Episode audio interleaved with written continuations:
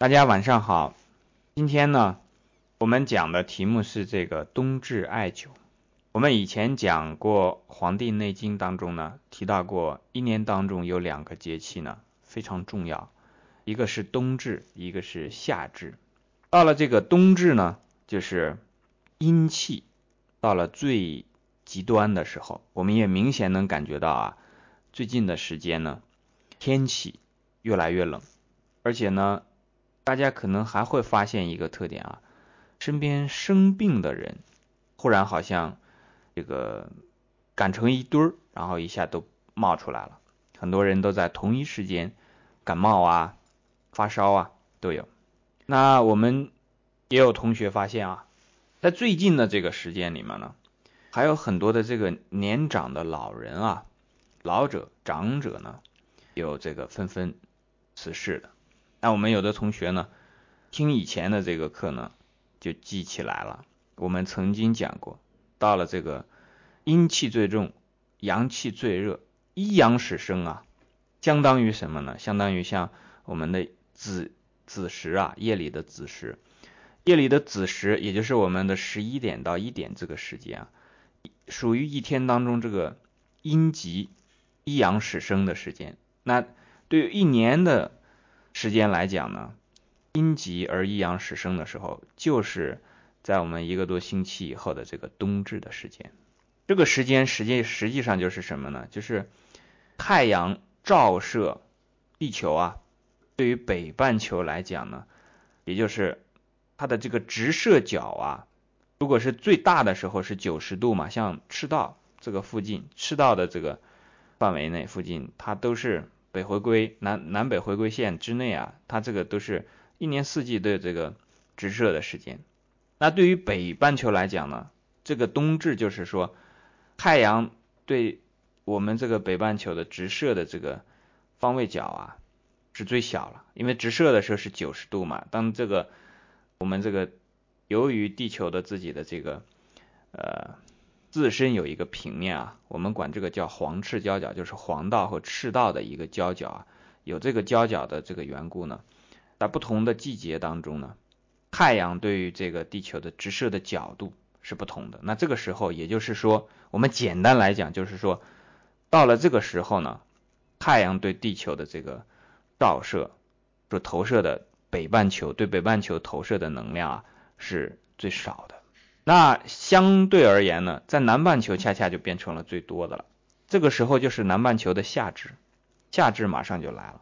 那么当这个阳气最弱的时候，虽然它刚开始生生发，刚开始形成一阳始生，就好像说到了这个半夜的子时的时候呢，虽然说这个时候阴气走到了尽头，它的这个阴发生到了极点的这个状态，极端的这个状态。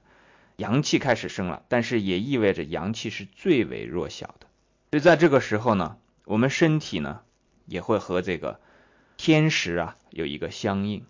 那再加上地利上呢，比方说北方呢，对于这个就感受就要比南方更加明显一些，因为我们以前讲过天地人这三才当中呢，它是各有一个自己的这个我们讲宇宙吧，小宇宙吧。天时算一个维度，人呢算一个维度，地呢再算一个维度。天地人这三者之间呢，那比方说，我们从天来讲，这个是冬至时节最寒冷的时候，那属于天这个天数啊是阴极阳始生。那对于地上来讲呢，比方说中国啊，就在中国的范围内而言，如果又恰恰是在最北方。或者是西北，或者是东北，那这样的话呢，也是靠近了这个阴极，因为北为阴，南为阳嘛。啊，这个地方我们大家也会明白了。其实这个阴阳在这个地方，我们可以用寒热来替代。那对于人来讲呢，比方说老人，这个也属于什么呢？人到了老年的时候呢，阳气衰败的厉害。我们讲说。人的这个辞世啊，有一种说法叫做归阴。那归阴呢，就是阳气尽了，这个时候就会归阴。所以呢，这也是为什么到了这个时节的时候呢，尤其是再过一段时间，到了冬至那一天的时候，我们讲过节过节啊，对老人来讲，这个节是很不好过的。这个节呢，有节断的意思，就是把它分为两节。比方说，我们讲冬至这个节啊，那就是这个在冬至之前呢，阴气一直在增长，到了冬至之后呢，阴气就开始这个下降。在冬至之前呢，阳气在减弱，到了冬至之后呢，阳气就开始增加。那这个时候，我们可以把它当成是两节来看。那这个劫呢，同时还有一个含义，就是什么呢？就是有一个劫难的意思在。很多老年人到这个时候呢，这个冬至就不好过。那实际上，在夏至的时候呢，有一部分老年人也不好过，但是大部分的老年人是这个冬至比较难过一些，就是因为这个阳气的这个关系。那首先我们讲冬至艾灸的这个冬至，也就是这个天文方面的东西啊，稍微介绍了一下。大家大概其呢就会明白一些。我们刚才呢把这个《素问》的易法方仪论当中的这一段呢稍微贴了一下。这一段当中呢就讲到了这个东方的人、西方的人、北方的人、南方的人以及中央的人啊各有什么差别。其中有一点就讲到了啊，这个东方呢治病呢宜用砭石，就是我们经常啊看到这种用。石头，所谓的砭石啊，最原始的说法呢是说陨石上面的这种石头啊，把它打磨成光滑的这种适合于做刮痧这样的这种石头呢，叫做砭石。那实际上这种砭石呢，也不是很容易得到。那西方呢是适合于用毒药的，到了这个南方呢是适合于用这个针的，也就是我们平常的这个针灸啊。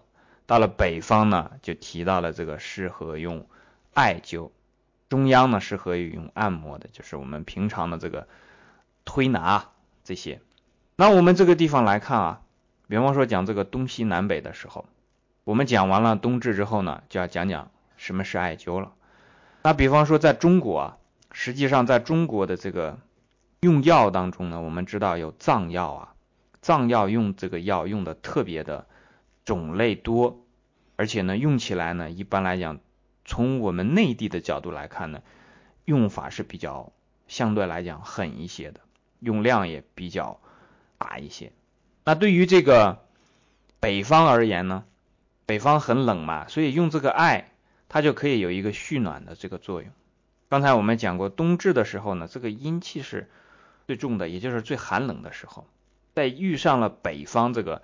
天地这两者加在一起，如果人的身体啊，恰恰也在自己的这个比较寒冷的这个世界，因为我们的这个人呢，在一生当中呢，他这个我们假设啊，用一个人类平均的温度，比方说小孩的平均的温度和这个老人的平均的温度，那从小到老的这么一个人类的平均温度呢，其实每一个人的这个不同年龄段的时候呢，他这个寒热的状态。不太一样，虽然总体上会有一个偏向啊，比方说这个人一生当中的时间呢，都总体偏寒或者总体偏热，但是呢，对于特定的时间点、时间段来讲呢，那其实这个寒热是不一样的。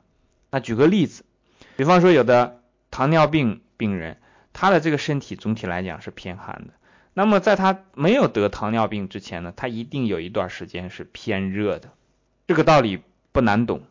他偏热的时候是什么时候呢？是他在饮食上不注意，是他在过量的消耗自己身体里面的这个能量的那一段时间。因为我们这个糖尿病患者呢，在这个得糖尿病之前，一定有把自己的这个能量过度消耗的这个时间。就好像是什么呢？就像说我们有的人啊，大部分的人都是身体的热度啊，我们如果用这个。烧柴柴火啊，把这个木头、草这些来燃烧，这样来打比方的话呢，那这个糖尿病患者有点像什么呢？在之前呢，用汽油来烧，那之前呢一定会烧起一股大火来。那烧这个汽油的同时呢，也把它的柴消耗掉了，把它的这个柴草、柴火消耗掉。那等到后来的时候呢，它就会处在一个比较寒的这个状态。很多病都是这样的。对人来讲呢，一个人的身体是暖的，是温的，这个表示有生命在；如果变成了寒的、冰凉的，这个表示生命就远离了，是一个道理。那我们看，刚才我们讲了一个小范围的，也就是中国范围内的这个，比方说东方啊，我们一讲中国的这个范围内的这个，呃，会用针的，那肯定是我们内地的，是吧？比方说南方人，这个用针会用的比较好一些。那如果在中国的范围内呢，西藏人他用药就会用的好一些，对不对？好，我们把这个范围稍微放大一些，放大到什么呢？放大到世界范围内来看。那我们现在的药店里面啊，大家可以去看，药店里面都是什么药呢？都是西药。这个西呢，和《黄帝内经》里面所讲的这个西啊，相同也不同。它相同呢，都是指西方，但是在这个地方的西呢，我们就明白了，这个西药是指什么？是指欧洲那边、美国那边这种。西方文化那所在的这个地方，他们所用的这种药品的技术，那这个时候的东方呢，就变成了整个的东方。那我们看整个的东方到中国来讲，还是这个针灸、按摩、艾灸这些东西是最擅长的。我们如果讲中药和西药比，那现在在药店里面就可以看得很清楚，还是这个西药来的这个。更广泛一些。那好，我们接下来就讲为什么要用这个艾灸呢？为什么这个艾灸用起来可以使得人的这个在冬天的时候或者讲寒凉的时候能够对人的健康有好处呢？这个就要归结到什么问题上呢？归结到气血上。在气血上呢，和我们普通所理解的这个气血啊，不是特别的一样。我们普通人理解这个气血呢，总是把气啊，就是我们呼吸的这个气啊，血呢，就是我们看见流的这个血。这个是呢，我们讲啊，没有学过中医的人呢，可能会这样去理解。如果我们学了中医呢，这个气血对我们来讲是不够的，这样理解，你必须要扩展这个概念。怎么扩展呢？那你就要把它扩展到什么上面呢？要把这个气血扩展到阴阳上。气是阳，血是阴，你还要把它扩展到什么上面呢？还要扩展到水火上。气是火，那么这个血呢就是水。我们讲人是一头一团气啊，一口气，人活一口气。这个气呢，其实就是指这个阴阳一团气。那我们把这个阴阳一团气呢，用。水火一团气来理解的时候呢，哎，这个艾灸就非常容易把握它的这个根本的本质了。刚才我们讲到的这个东南西北这四者当中呢，不管是针、药、砭、灸，还有这个按摩啊，它其实都是在做气血的功夫。药最擅长的是什么呢？哎，通过直接的接触、直接的这个内服，使它药物的这个。水火的这个功用啊，直接通过我们的消化和我们，尤其是和我们的消化系统结合在一起，消化的功能结合在一起，直接来发生作用。那对于针来讲呢，它好像是像通条水道啊，呃，我们没有文字啊，这个通条水道是什么意思呢？就像我们的经络啊，就好像是水渠，那它里面会流水，这个通条水道是一个水利上的名词啊，因为我们知道。经络里面有这个海论，那其实就是把什么呢？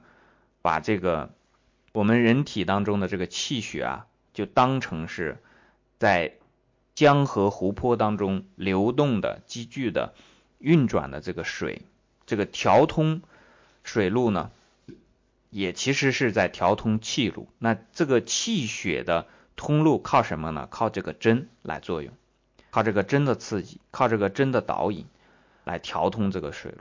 那对于刮痧来讲呢，比方说砭石呢，它也是在起这个作用。但是呢，我们可以想象啊，它其实就是在皮肤的表面更深层的去做这个更表层的地方呢，去使得这个气血得到一个调整。那按摩就非常好理解了，就是通过我们对这个肌肉、皮肤啊以及经络的这个按摩呢，来进行这个气血的运转。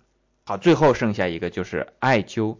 艾灸为什么可以来引导我们的这个气血的运行呢？那我们要从刚才所讲的说，这个人最重要的是这个阴阳一团气，水火一团气，也就是气血上来入手来理解。这个里面有非常重要的一句话，就是什么呢？气为血之帅，血为气之母。就说我们身体里面的这个阴呢。都要靠这个阳来导引，这个血呀都要靠这个气来率领。这个气呢，其实就是火。这个火为什么能率率领得了这个这个水呢？我们从消化上来讲啊，有的时候，尤其在最近这一段时间，如果出现了脾胃不好、消化不好的同学呢，你回想一下，非常好理解了。冬天的时候，当你忽然吃上了这个不容易消化的东西。进入到自己的这个胃部当中呢，那立刻就有一种停滞的感觉，在胃部啊，这个胃的运转就非常的吃力。一个是它不蠕动，再一个呢，整个的气血好像都变慢了、变缓了，甚至像停住了一样。这个时候就是因为什么呢？火不足。那简单来讲就是气不足，因为这个火受到了天时和地利的影响，天气变得很寒冷。那你的火呢，很大一部分都被吸走了。那你在所处的方位上呢，它本身这个离太阳也比较远，也会有这种这个热量损耗的这种情况。那这样的话导致什么呢？导致消化的动力消失掉了，不足。那这种时候呢，像我们有的同学说，这两天在做艾灸的时候呢，本身脾胃寒凉的呢，久了之后呢，那脾胃就不疼了，而且消化还变好了。就在于呢，你把这个火给补上了。那我们有的同学还有什么情况呢？是腰背部啊，会有这个酸痛的这种情况。到了腰背部有酸痛的这种情况呢，其实还是气血。这个血啊，我们所讲的这个血不是普通的这个血，就是指的阴，讲的营阴，营养的营啊，阴阳的阴。这个营阴啊，也就是我们。指的广义上的这个血，它所受的这个气呀，去统领它的时候，气为血之帅，统领它的时候呢，带不动它，它就留在了那个地方，在这个腰背部啊，它运转的比较慢，行进的比较慢，所以呢，这个时候就变成了一点点的这种血瘀的情况。那在这种情况下呢，去做艾灸呢，就可以很大程度的缓解这个腰背部的疼痛。当在这个疼痛的这个部位呢，开始进行艾灸的时候呢，那就开始输入热量，那这个热量呢就会使得他们的这个活动啊变得更快。那我们其实从呃科学的角度，从物理学的角度，还是说从中医的角度呢，这个都可以讲得通。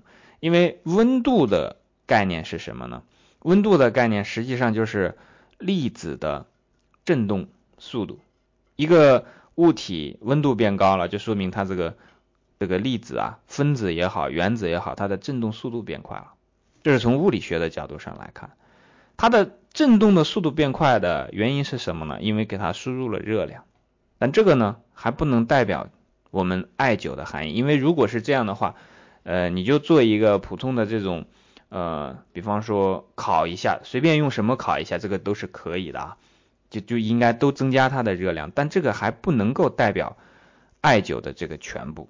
我们知道，有的时候用这种电热的、电暖的，或者是用这个水的呃热水袋啊什么的去加热身体的某一个部分呢，可以起到一定的这个，比方说呃胃脘寒凉啊，这胃部很疼痛、消化不好啊，可以缓解一下。但它比这个艾要差很多。那腰背部的这个酸痛呢，用这样的方式呢，也可以有用。但是还是不如这个艾灸来的好。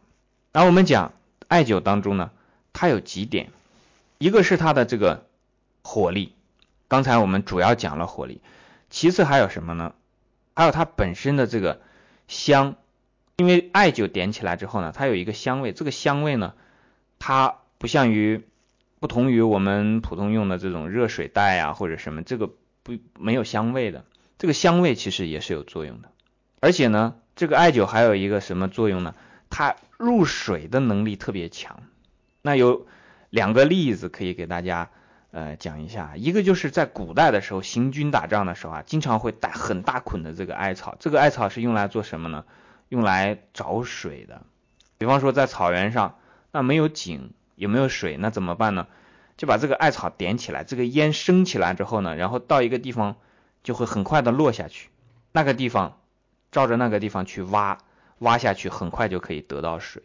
这是一个艾艾的这个烟呢，它会去往水里去走的这么一个特性。那现实的生活当中，比方说我们在艾灸的时候，你要注意家里有没有鱼缸。如果有鱼缸啊，以前发生过一个事情是什么呢？就是他家里有一缸这个金鱼，然后他就正好在他的沙发的后面，然后他就去艾灸。等他灸完了，他发现鱼鱼都死光了。第二天，就是因为这个艾灸进去之后呢，就钻到了这个水里，这水就变掉了。那么这个金鱼就先开始跑到这个水面上去去呼吸，最后就全部都死掉了。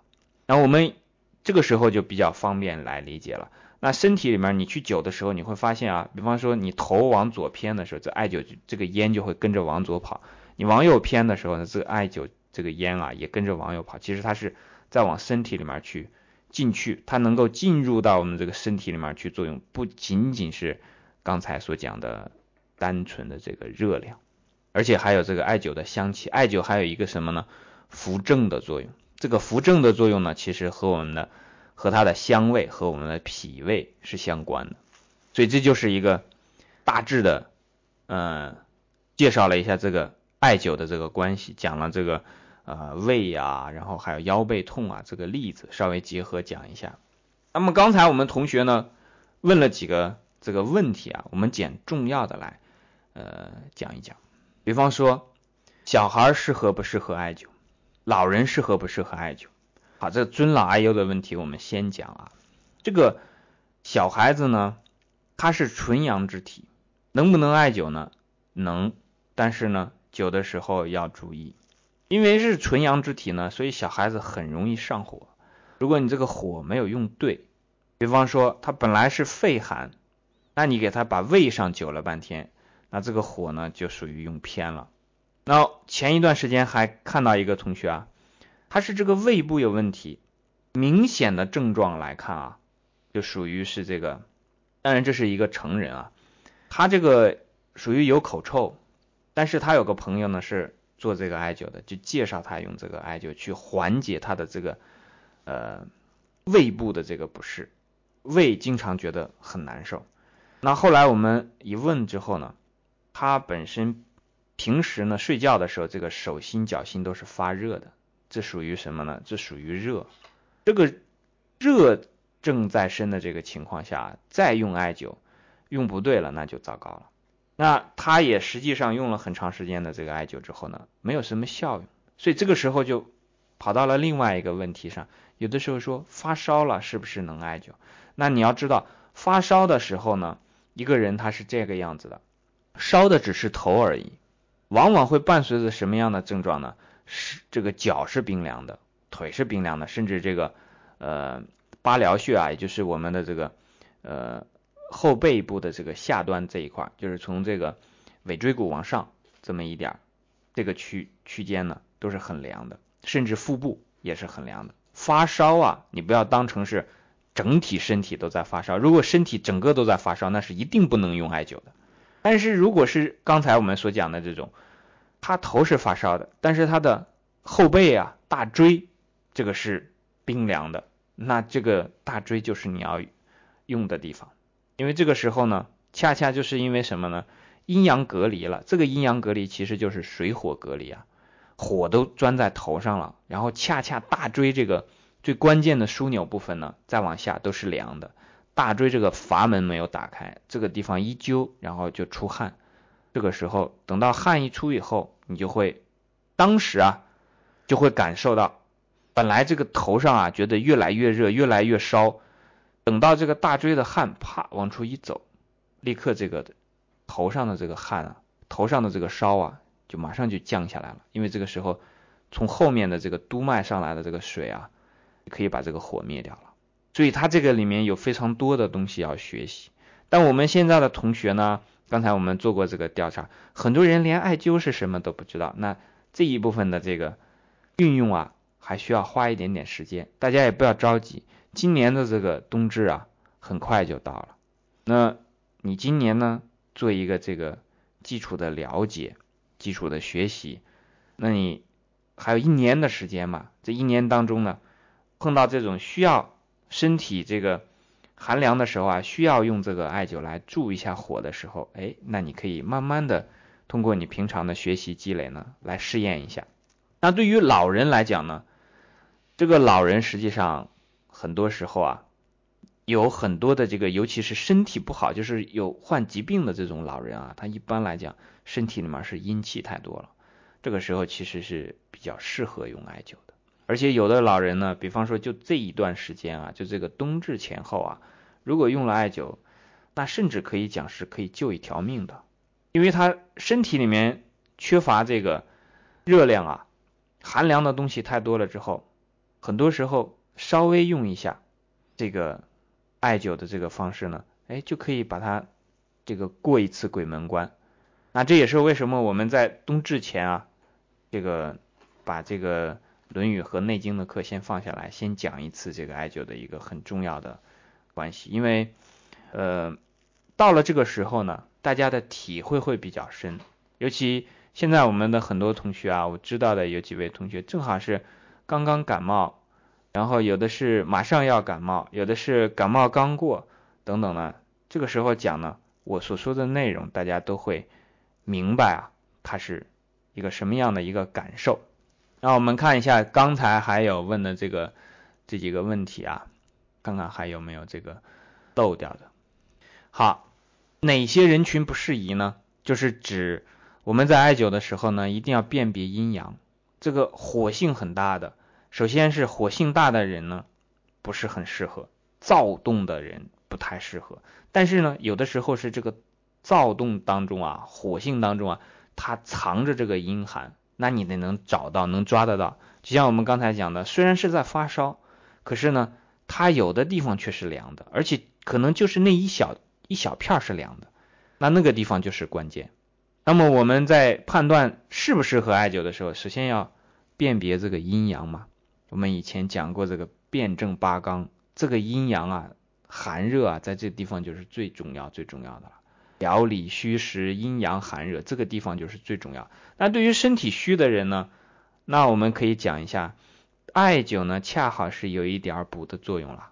这个针呢，恰好是有一点泻的作用了。因为你通调水路嘛，这个气血你用这个针来通调的时候，其实它是会泻掉一些气的。当然，针灸是有补法的，但是对于艾来讲呢，因为实际上这个火下去之后呢，我们有很多种灸法，有用随身灸的，有用这个合，就是木盒啊这种来灸的，也有这个呃。直接用这个艾柱来灸的，也有用艾状，就是把这个艾啊做成锥形那样来灸的，非常多。还有隔姜灸、隔盐灸，非常非常多。大家这个需要慢慢的去学啊，今天不能把这个呃这个这个讲的太仔细。那么在做这个不同的这些灸法的时候呢，那要根据自己的情况呢去辨别。首先要辨别好这个阴阳，然后要知道什么部位。这个要懂一点点经络了，要学一点点了。如果想要找到一种说，哎，今天听说了某某人讲了一下艾灸，然后回去就是，恐怕这个还是很难开展的，不能临时抱佛脚。书到用时方恨少，到这个时候你就会明白，这么好的东西你不能用，很大的原因就是因为书读的太少了，还是要学一下。那么讲随身灸，讲这个艾柱。或者是艾状呢，它其实是有不同的用法的。我们平时为了方便嘛，那就用随身灸。但是有的时候有一些呢，它需要这个火力啊深入一些，这个随身灸在这方面就不够好了，需要它这个这个灸的这个效果啊更深入一些的时候，比方说有的时候这个寒在靠里一些的地方的时候呢，那就用这个艾柱。那这样的话，这个艾柱呢，它像一个什么呢？像一个针一样可以扎进去。什么时候像针一样呢？就是当我们把这个艾柱停在那个地方，火红的这个艾柱头停在那儿的时候呢，它这个热量啊，就像一个锥子一样会扎进去。那这个时候扎进去那一下的效果，就有点像把这个火力推进去，和我们呃用这个随身酒啊一整片的这个效果还不太一样。那有的时候呢，像我们主要是要把这个身体里面的寒气去出来，有的时候酒的时候呢，哎，忽然会发现那个寒气啊，它像破了一样，原本这个寒气在身体里面像藏起来一坨，那有的时候一酒呢，它就破了。那这个时候呢，还不仅有的时候啊，不仅没有热，然后还陡然一下还会觉得凉，会有这么样的一种感觉。那还有的时候是什么呢？我们用这个艾灸啊，不仅是去去这个寒呐，不仅是驱寒呐，还要去湿。那有的同学讲说感冒的时候，然后大椎上一灸呢，出了汗，那这个时候其实就是把这个阻塞这个经络的这个湿湿的东西啊，给它弄出来了。那这个时候，如果等他灸出来这个汗的时候呢，一擦呢，会发现这个汗啊黏黏的，甚至还有可能是什么呢？臭臭的。那这些东西都不不是很好啊。如果一旦把这个东西去掉之后呢，一般来讲呢，这个病呢就会减轻很多了。好，这个大概的关于冬至艾灸的介绍呢，我们就介绍到这里。嗯，后面呢，我们留一点时间来给大家提问。